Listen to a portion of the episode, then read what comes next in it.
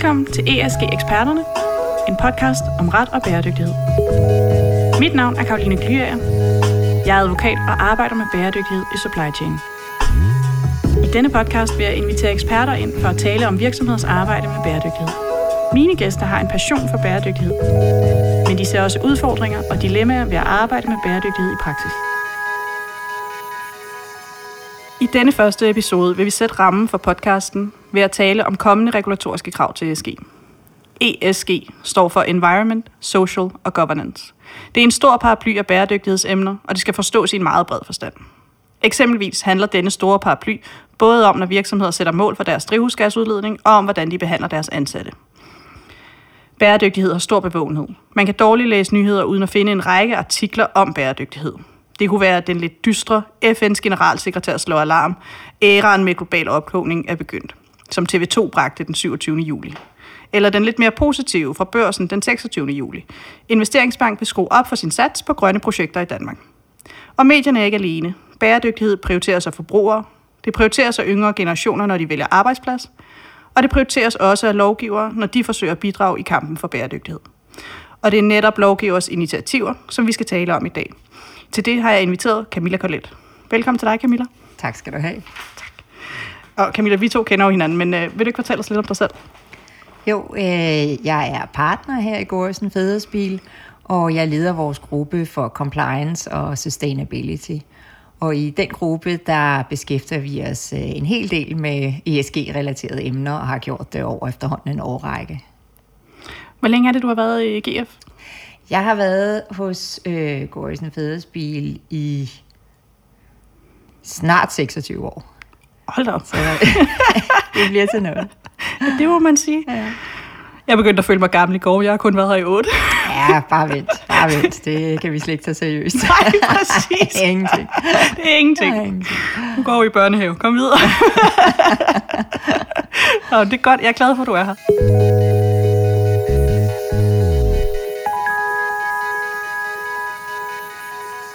Hvordan kan det være, at du har valgt at arbejde med ESG? I forhold til øh, ESG-dagsordenen, så øh, er der jo rigtig mange forskellige interessante aspekter i det, og det er noget, vores øh, klienter virkelig kæmper med for tiden. Der er et kæmpestort behov fra klienternes side for at forstå reglerne, forstå, hvordan man agerer i det, og hvordan man øh, opfylder reglerne på en måde, så det ikke bare bliver øh, at sætte en masse flueben ved reglerne, men man rent faktisk øh, også får noget øh, impact ud af det, øh, og hvordan man bruger det aktivt forretningsmæssigt. Og til det, det minder mig faktisk lidt om, jeg har taget en øh, artikel med til os. Øh, Advokat Watch bragte den 28. juli en artikel med overskriften Inhouse-jurister kæmper med stigende ESG-krav i en jungle af regler. Og det lyder lidt som om, at det kan du tydeligt genkende, at øh, det er der en masse indhavsjurister, der virkelig kan genkende. Helt bestemt. Øh, der, hvor vi er i øjeblikket, så øh, er der hos øh, rigtig mange en øh, ret stor usikkerhed om, hvad er det egentlig reglerne går ud på, eller kommer til at gå ud på, for mange er ikke vedtaget endnu, og hvordan, hvad stiller det for nogle krav til juridisk afdeling? Hvordan er det, man som øh, intern jurist øh, Øh, melder sig ind i dagsordenen og bidrager til sin virksomheds agenda på det punkt. Ja, det kan jeg godt forstå. Jeg synes også, der kommer helt absurd meget. Altså, det er næsten en øh, tsunami af regulering, der sådan kommer ned fra EU især, som bare vedtager det ene efter det andet. Altså, noget af det mere gennemtænkt end andet, men, men ambitionen er jo om ikke andet rigtig god, at man gerne vil rykke noget på bæredygtighed, og derfor gøre en masse. Øh, de har vedtaget en hel masse forskellige forordninger og direktiver. To af dem, som vi hos os har beskæftiget os meget med, er Corporate Sustainability Reporting Directive, eller CSRD forkortet, øh, der udvider forpligtelsen til at lave årsrapporter til, at du også skal have bæredygtighedsforhold med i. Og så er det Corporate Sustainability Due Diligence Directive, CSDDD forkortet, der skal fastsætte, at virksomheder skal øh, lave bæredygtigheds due diligence fremadrettet, og ligesom have nogle særlige bæredygtighedskrav med i deres aftaler til deres leverandører. Øhm, men hvad for nogle af de her initiativer, ikke nødvendigvis de to, jeg nu lige har nævnt, men af alt, hvad EU nu laver, hvad synes du har været det mest spændende at følge med i?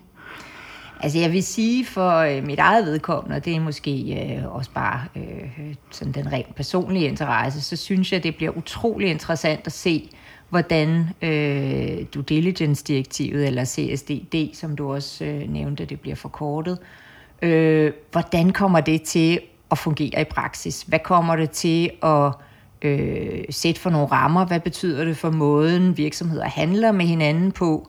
Hvad betyder det internt for virksomheders organisation? Øh, jeg tror, det bliver virkelig øh, den, det helt store i reguleringen, som det ser ud nu, øh, i forhold til virkelig at ændre på, på, på nogle ting, men også at stille meget høje krav til virksomhederne. Jeg synes også, den er, det er også, hvad kan man sige, den jeg synes er sjovest at, øh, at se ind i. Altså fordi, igen fordi jeg sidder meget med kontrakter, de har nogle helt specifikke krav til kontrakter, som man skal implementere.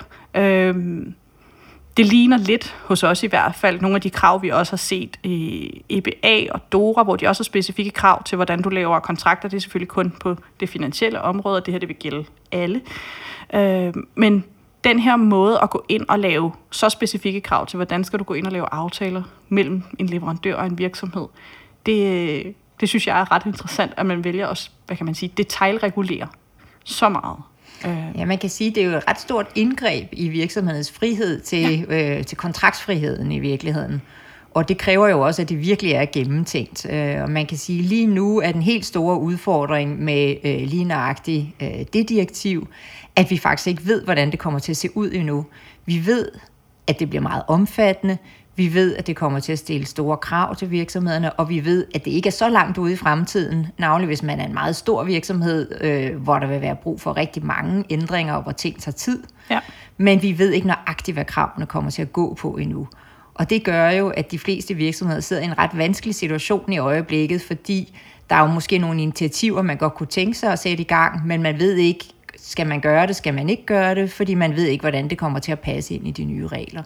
Præcis. Og jeg synes også, altså især fordi, at altså det her due diligence-direktiv, altså det ændrer sig, jeg vil ikke sige meget, men alligevel væsentligt, hver gang, at de ligesom behandler det, hvis du ser på det fra et virksomhedsperspektiv. Altså, de havde til, til at starte med sådan nogle modelaftaler, lidt ligesom vi kender det fra GDPR, hvor du skal lave de her DPA'er, som EU har lavet nogle modelaftaler til, at sige, I kan lave en lovlig DPA på den her måde.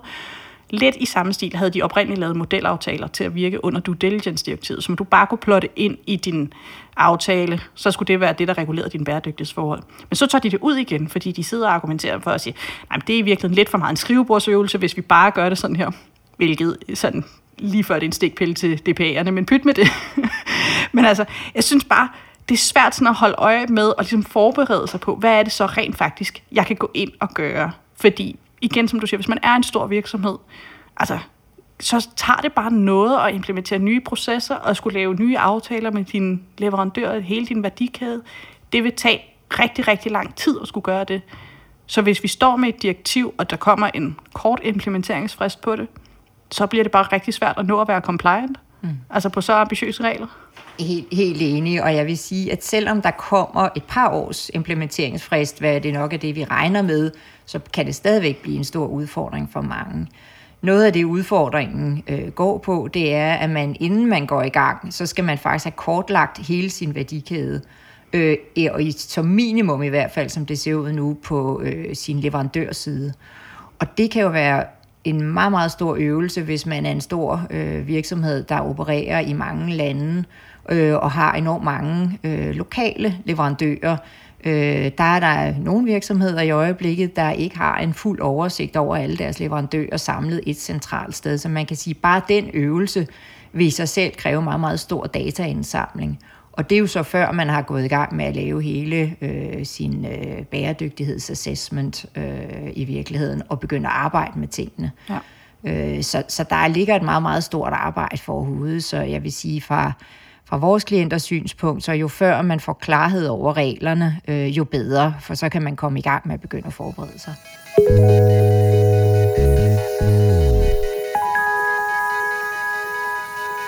Er der noget, du synes, man godt kan frontloade, selvom vi siger, at der er en del usikkerhed på, hvad bliver reglerne egentlig, men hvis man nu skulle prøve at gøre et eller andet før tid, hvis man nu tænker, okay, jeg kan ikke vente på, at det bliver helt færdigt, jeg er nødt til at gøre et eller andet nu, hvad vil du så sige, man kunne gøre der? Der er et par ting, man kan gøre. Det vigtigste er at få et overblik over øh, sin værdikæde øh, med fokus på leverandørdelen, men også gerne, hvis man kan, hele værdikæden. Fordi det ved vi i hvert fald øh, kommer til at blive relevant. Så kan man også se på lige nu, øh, man kan lave en mapping af, hvad har man i øjeblikket af politikker, der dækker øh, klima og miljø og menneskerettigheder. For det er de to emner, som det lige nu ser ud som om, at direktivet kommer til at dække. Så er man i hvert fald et pænt stykke af vejen. Øh, så kommer så, kan man sige, den næste fase, man kan så kan tage fat i, når direktivet begynder at få en mere endelig form, øh, og, øh, og man kan se, hvilken vej bærer det øh, nu, hvor skal vi sætte ind henne for at blive øh, compliant til tiden. Nu siger du værdikæde. Det er måske relevant lige at sige, hvad er det egentlig, vi mener, det her ord dækker over, fordi det er et ord, som går igen i flere af de nye øh, initiativer nede fra EU, øh, og det er lidt bredere, end vi normalt vil sige en supply chain eller en leverandørkæde er. En værdikæde er sådan lidt bredt sagt, alt der skaber værdi for din virksomhed. Øhm, og det er jo selvfølgelig en lille smule svært at definere, hvad værdi egentlig er for det produkt, du går ud og laver, eller det, den service, du går ud og sælger. Øhm, kan du sætte nogle ord på, hvordan du forstår værdikæde? Altså man kan sige, ultimativt, så er det jo noget af det, de sidder og slås om i øjeblikket i EU, øh, og prøver at blive enige om, hvordan skal man forstå det. Men det man i hvert fald skal tænke over, det er, at øh, hvis det bliver den øh, bredere øh, udgave af det, som, som, øh, som kommer til at blive den endelige, det direktiv, der bliver vedtaget, så skal man ikke bare kigge på sine leverandører og sine leverandørers leverandører, så skal man også se på, jamen, når man så øh, har produceret sit produkt, hvor bliver det så af? Hvem bruger det? Hvordan bortskaffer man det i sidste ende? Og der er vi jo helt ude ved slutbrugeren. Øh, så det bliver en, en, øh, en større øvelse, kan man sige, hvis det også bliver, øh, bliver, altså hvis det bliver den fulde værdikæde, og ikke bare øh, leverandørkæden. Ja. Men det må vi se. Øh, det er stadig uklart. Det er stadig uklart. Men det er lidt mere end, hvad kan man sige, fra vugge til grav øh, tankegang omkring det, du Præcis. egentlig går ud og laver. Præcis. Og det hænger også lidt sammen med nogle af alle de målinger, du skal gå ind og lave. Der er der også meget af det, hvor at du skal kunne måle på, hvilken klima-impact eller CO2-udledning har hele dit produkt i virkeligheden, og hvordan skaffer man, skaffer man sig af med det. Så på den måde hænger det jo selvfølgelig meget godt sammen, at man ser på hele værdikæden, og ikke bare på, hvad man selv gør. Det er bare rigtig svært at have kontrol over et produkt, efter man har sluppet det, og hvordan skal man så overhovedet kunne gøre særlig meget ved det.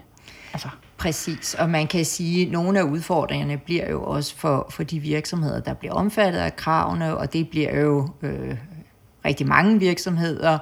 Øh, de øh, store virksomheder kommer til at blive direkte omfattet, men de mindre virksomheder øh, øh, vil typisk også blive ramt af det i øh, vidt omfang, fordi de kommer til at indgå i leverandørkæden og dermed at skulle rapportere ind øh, til kunderne om de her forhold. Øh, og det, der er, er vigtigt, det er at være, altså det, det er jo selvfølgelig, at det her en, en, øh, nogle forhold, som jo, man jo indfører, fordi for at, at bevæge, kan man sige, hele bæredygtighedsagendaen i den rigtige retning. Man skal bare også være opmærksom på, at det kommer til at kræve meget, meget store ressourcer øh, for de virksomheder, der bliver omfattet. Det gælder både de virksomheder, der bliver omfattet direkte af reglerne, men faktisk også mange af de mindre leverandører.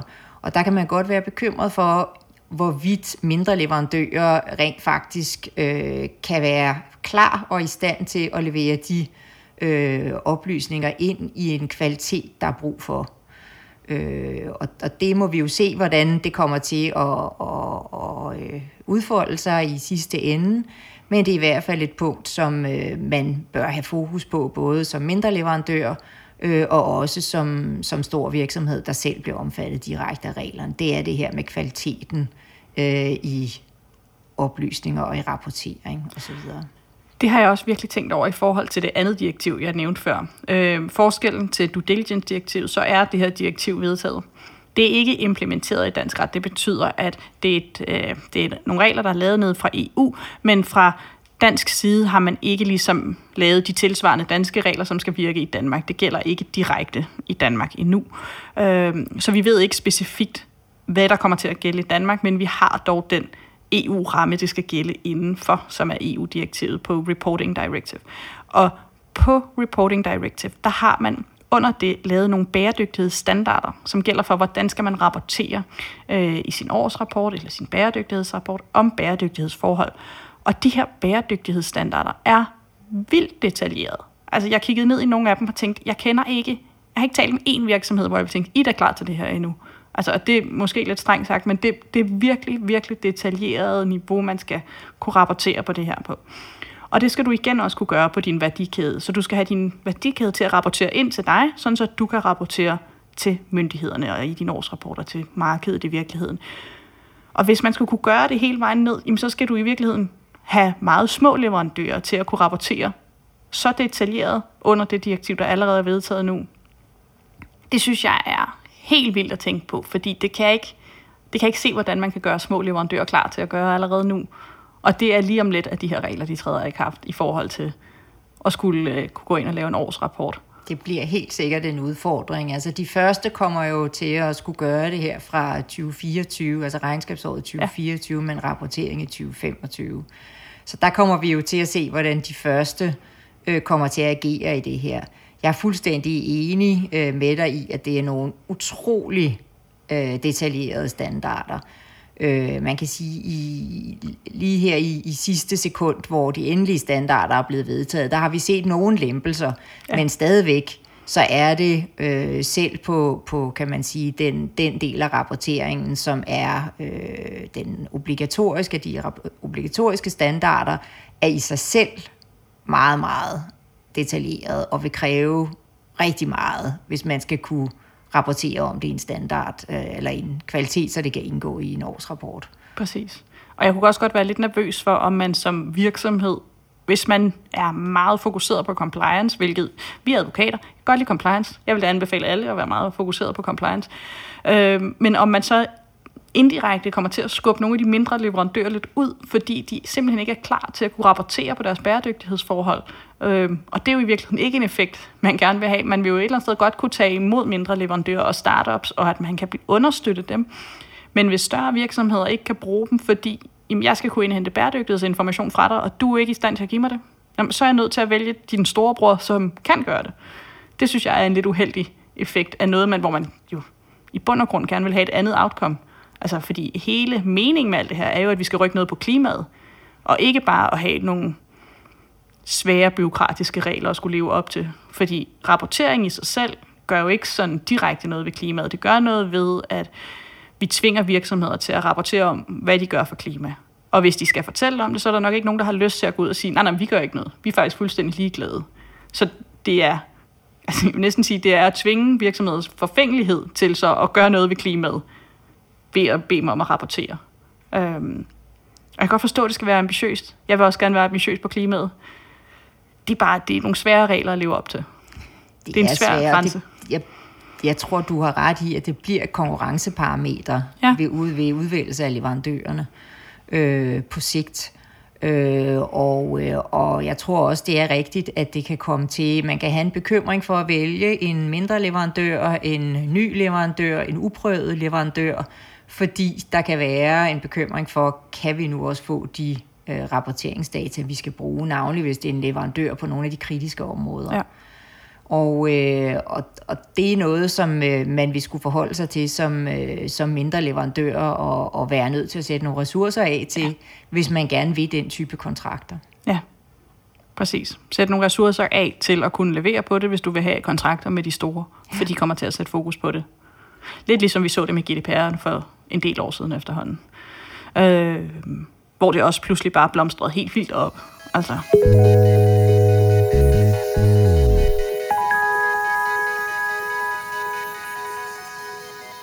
Når vi ser på den her nye EU-lovgivning, øh, og fordi igen, jeg føler, der kommer en tsunami af lovgivning. Der kommer noget på øh, modern slavery, der kommer på rapporteringskrav, der kommer alt muligt mærkeligt. Øh, kan du se en, sådan, en rød tråd i noget af det, du ser, eller ser du et mere fragmenteret billede, når du kigger ud over al den her nye lovgivning? Altså jeg synes på sin vis, at der bliver gjort et rigtig stort arbejde for at ensrette inden for EU, eller lave en sammenhæng mellem reglerne inden for EU. At det er, at man forsøger at genbruge de samme koncepter, de samme øh, begreber, øh, de samme fokusområder der, hvor jeg ser en, en stor udfordring, det er i forhold til, hvordan passer det så ind med regulering i andre lande, altså ja. uden for EU øh, hvor billedet jo er ekstremt fragmenteret. Øh, og, og man kan jo også have en bekymring for øh, de, de altså virksomheder, som bliver omfattet af reglerne, hvordan er det, altså, kommer det til at påvirke deres konkurrencedygtighed i forhold til virksomheder andre steder i verden. Ja. Og når vi taler om andre steder i verden, så er det selvfølgelig vigtigt lige at huske, at et, jo, EU-reglerne gælder selvfølgelig for EU-virksomheder, men det kommer også til at gælde for virksomheder uden for EU. Både øh, indirekte og direkte i virkeligheden. Indirekte jo fordi, at hvis du skal lave en aftale med en EU-virksomhed, så skal du være klar til at rapportere på EU's måde. I bund og grund, at du skal være klar til at indgå i de kontrakter med kontraktsvilkår, der lever op til EU's krav. Øhm, så det kommer til at påvirke virksomheder uden for EU. Men det kommer også til at påvirke uden for EU potentielt, hvis due diligence-direktivet vedtages i en form, som jeg mener det lige nu er i, hvor at det også påvirker virksomheder, der har en vis omsætning i EU, selvom at du i virkeligheden ikke er etableret i EU. Og igen, det er jo på tegnebrættet det her direktiv, så det ved vi ikke, om sådan det bliver, men det kan det i hvert fald gøre. Så på flere måder det kommer det til at påvirke virksomheder uden for EU. Og hvis du så er uden for EU, så skal du nu både overholde EU-lovgivning, men du skal faktisk også overholde den lokale lovgivning, der nu er, hvor du er. Og det er jo ikke sikkert, at de to ligesom hænger sammen. Så det kan jeg godt forstå, du siger. Det, det giver god mening. Det må være Det bliver svært. interessant at se også, om det kommer til at have en indvirkning på øh, ikke-EU-virksomheders interesse i at gå ind i EU, for eksempel. Ja. Øh, om, om det bliver noget, man, øh, man kommer til at overveje separat. At går man ind, jamen så påtager man sig dermed også nogle ret omfattende regulatoriske forpligtelser. Ja. Øh, så, så det bliver interessant at se, hvordan de her regler, om, om det kommer til at øh, medføre en eller anden yderligere opdeling af verden i forhold til i virkeligheden lidt, som vi i forvejen ser en tendens til nu, at der geopolitisk bliver lidt mere øh, opdeling øh, af sikkerhedspolitiske grunde og med videre, som, som vi jo har set her over de sidste par år. Ja, det er rigtigt. Og også fordi det kan gå i begge retninger. Man kan sige, det kan være, at det opdeler os, det kan også være, at, og det tror jeg måske EU har håbet, måske naivt, det ved jeg ikke, men man kunne da håbe på det, at det så skubber til andre landes regulering, fordi de siger, okay, fint nok, hvis EU ligger niveauet der, så kan vi også godt gå lidt i den retning. Øhm, vi så det i hvert fald på persondata. Da GDPR kom, var der meget lidt, der lignede det rundt omkring, men der er kommet andre ting siden øhm, mange steder. Ikke det samme, hvilket selvfølgelig skaber nogle glidninger i hvert fald, når vi sidder og arbejder med det. Og det kunne sagtens være, at det var det samme her. At der kommer noget, der ligner, men bare ikke helt det samme. Altså jeg vil sige, det er jo interessant i hvert fald, hvis man kigger på USA, hvor billedet jo er fuldstændig anderledes ja. og, og meget, meget mere fragmenteret, hvor der er nogle stater, som går meget langt, øh, og så er der også en meget, meget stor, øh, kan man sige, politisk øh, modvilje nærmest mod, øh, kan man sige, ESG-dagsordenen. Øh, Øh, så, så der er i virkeligheden... Øh, øh, der er, det er ikke sikkert, at billedet bliver ensartet over hele verden. Man kan godt forestille sig, tror jeg, at vi, øh, EU kommer til at inspirere øh, enkelte vestlige lande, mens øh, der er nogle andre lande, der vil vælge at måske gå i en lidt anden retning. Det, øh, det er nok det øh, meget rigtigt. Det er nok i hvert fald det, der kommer til at ske.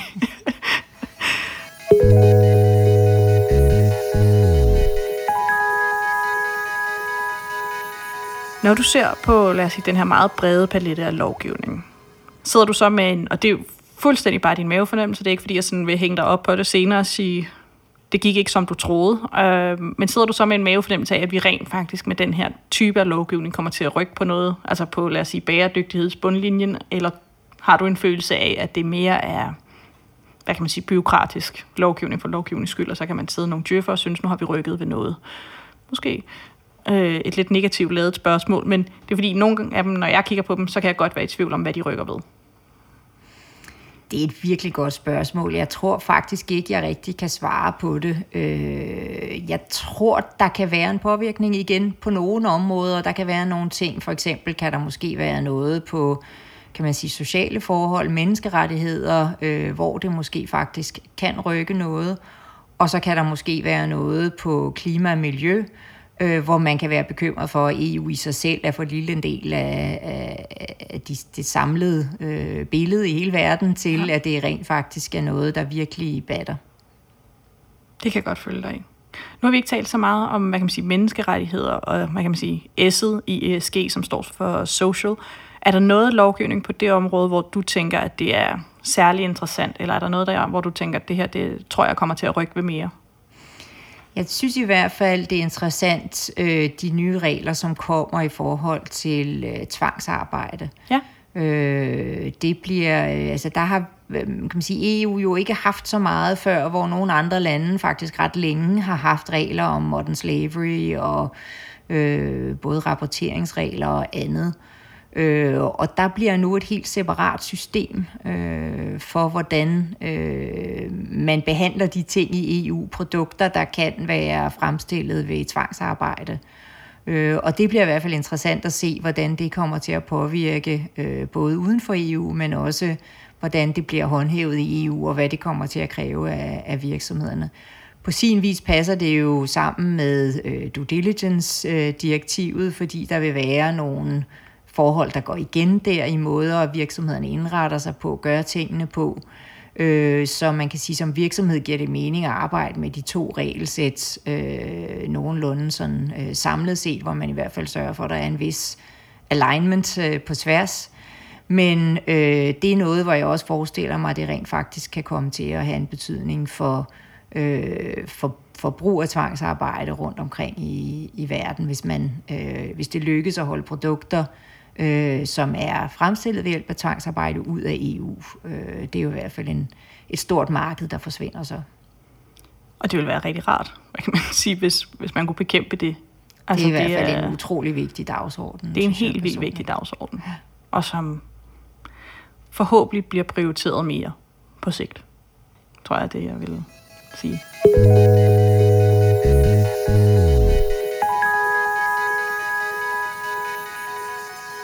Hvis du skulle, øh, nu lager vores tid nemlig desværre mod enden, hvis du skulle hive tre emner ud af vores snak og sige, de her tre ting, vil jeg synes er de vigtigste, eller de vigtigste pointer. Hvad, er, hvad vil du sige, dagens top tre så var?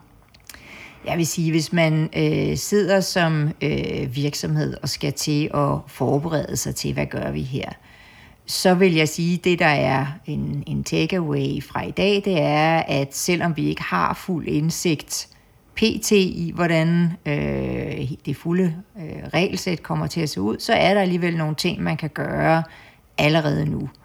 Og det ene vil jeg sige er, at man kan øh, starte med at få et samlet overblik over i hvert fald alle sine leverandører, og dernæst øh, kigge på værdikæden. Øh, hvad sker der med ens produkter bagefter? Hvordan bliver de transporteret rundt i verden? Og så videre. Øh, Øh, dernæst så kan man begynde at øh, se på, hvad man i øjeblikket har, øh, hvis man har noget på øh, politikker og procedurer på, på klima, miljø og menneskerettigheder.